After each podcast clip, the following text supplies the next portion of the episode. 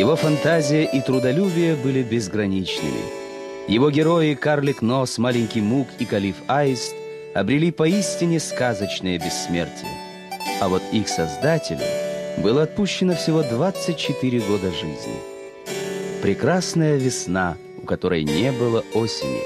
Так сказал критик о самом романтичном сказочнике XIX века Вильгельме Гауфе.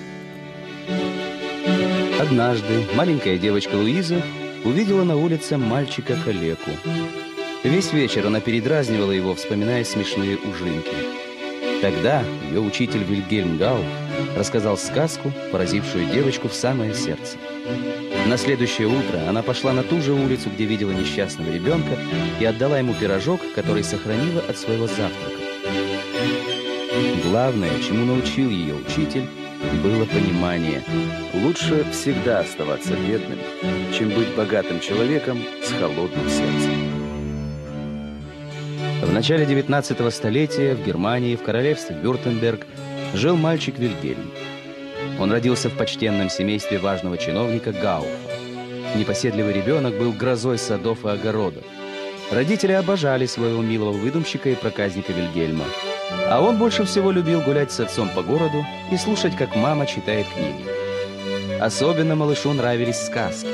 Но счастливое детство закончилось в семь лет, когда умер его отец.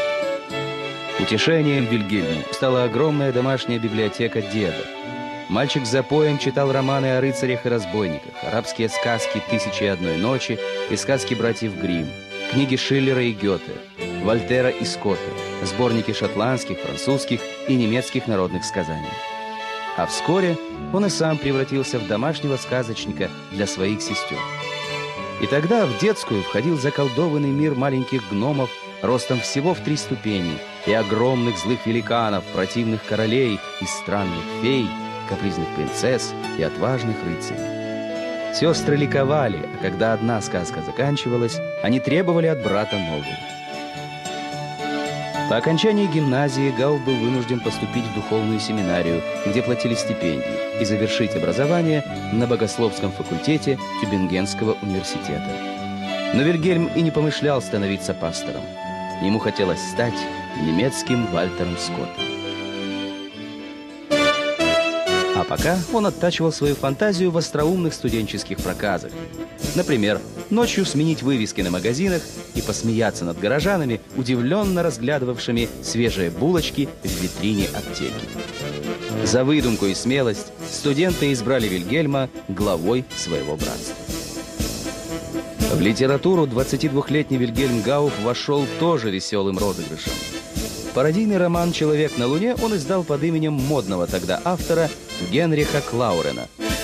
Что было причиной? Неуверенность в своих силах или желание подшутить над читателями бездарных любовных романов, так и осталось загадкой. Привлеченные именем автора, читатели бойко раскупали книгу, но вскоре подлог был обнаружен. За обман публики Гауфа оштрафовали на 50 талеров – но его имя получило широкую известность в литературных кругах.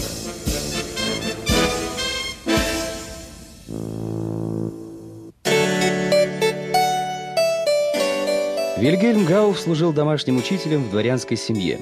Нетребовательный педагог развлекал своих воспитанников сказками о принцах и принцессах, удивительных превращениях, ужасных злодействах и справедливом возмездии.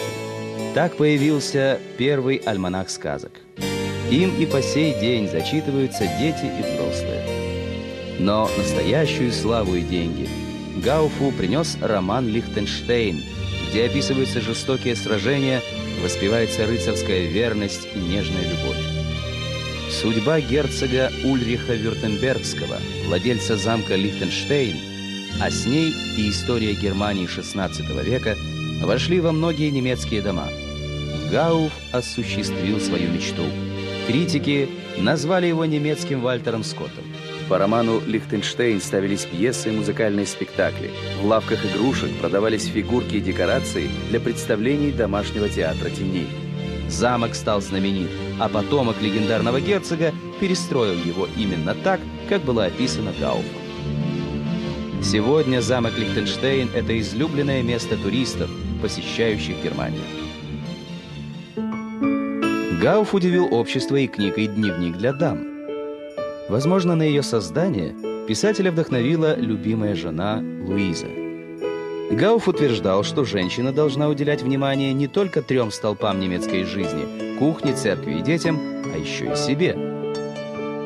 Это прозвучало как революционный призыв к эмансипации женщин. Сам же писатель наслаждался семейным уютом и достатком.